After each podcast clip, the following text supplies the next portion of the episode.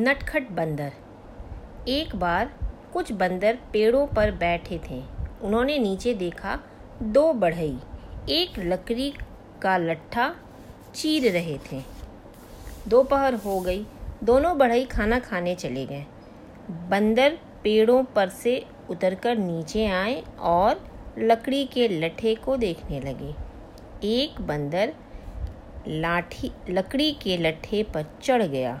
लट्ठा बीच से चिरा हुआ था। दोनों भागों को अलग रखने के लिए चीरे के बीच एक लकड़ी लगी हुई थी। बंदर ने नीचे में लगी लकड़ी को पकड़ा खूब हिलाया और उसे बाहर खींचा। लकड़ी बाहर आ गई, पर बंदर की पूंछ में फंस गई। बंदर दर्द से ज़ोर ज़ोर से चिल्लाने लगा।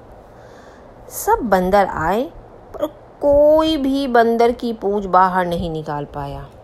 बढ़ई भी खाना खाकर लौट आए। उन्होंने, उन्हें देखकर सब बंदर भाग गए। फंसी हुई पूंछ वाला बंदर अकेला रह गया। एक बढ़ई ने बंदर को देखा और आगे बढ़ा। उसने अपनी आरी से बंदर की पूंछ काट दी। पूंछ कट्टा बंदर वहाँ से भाग गया।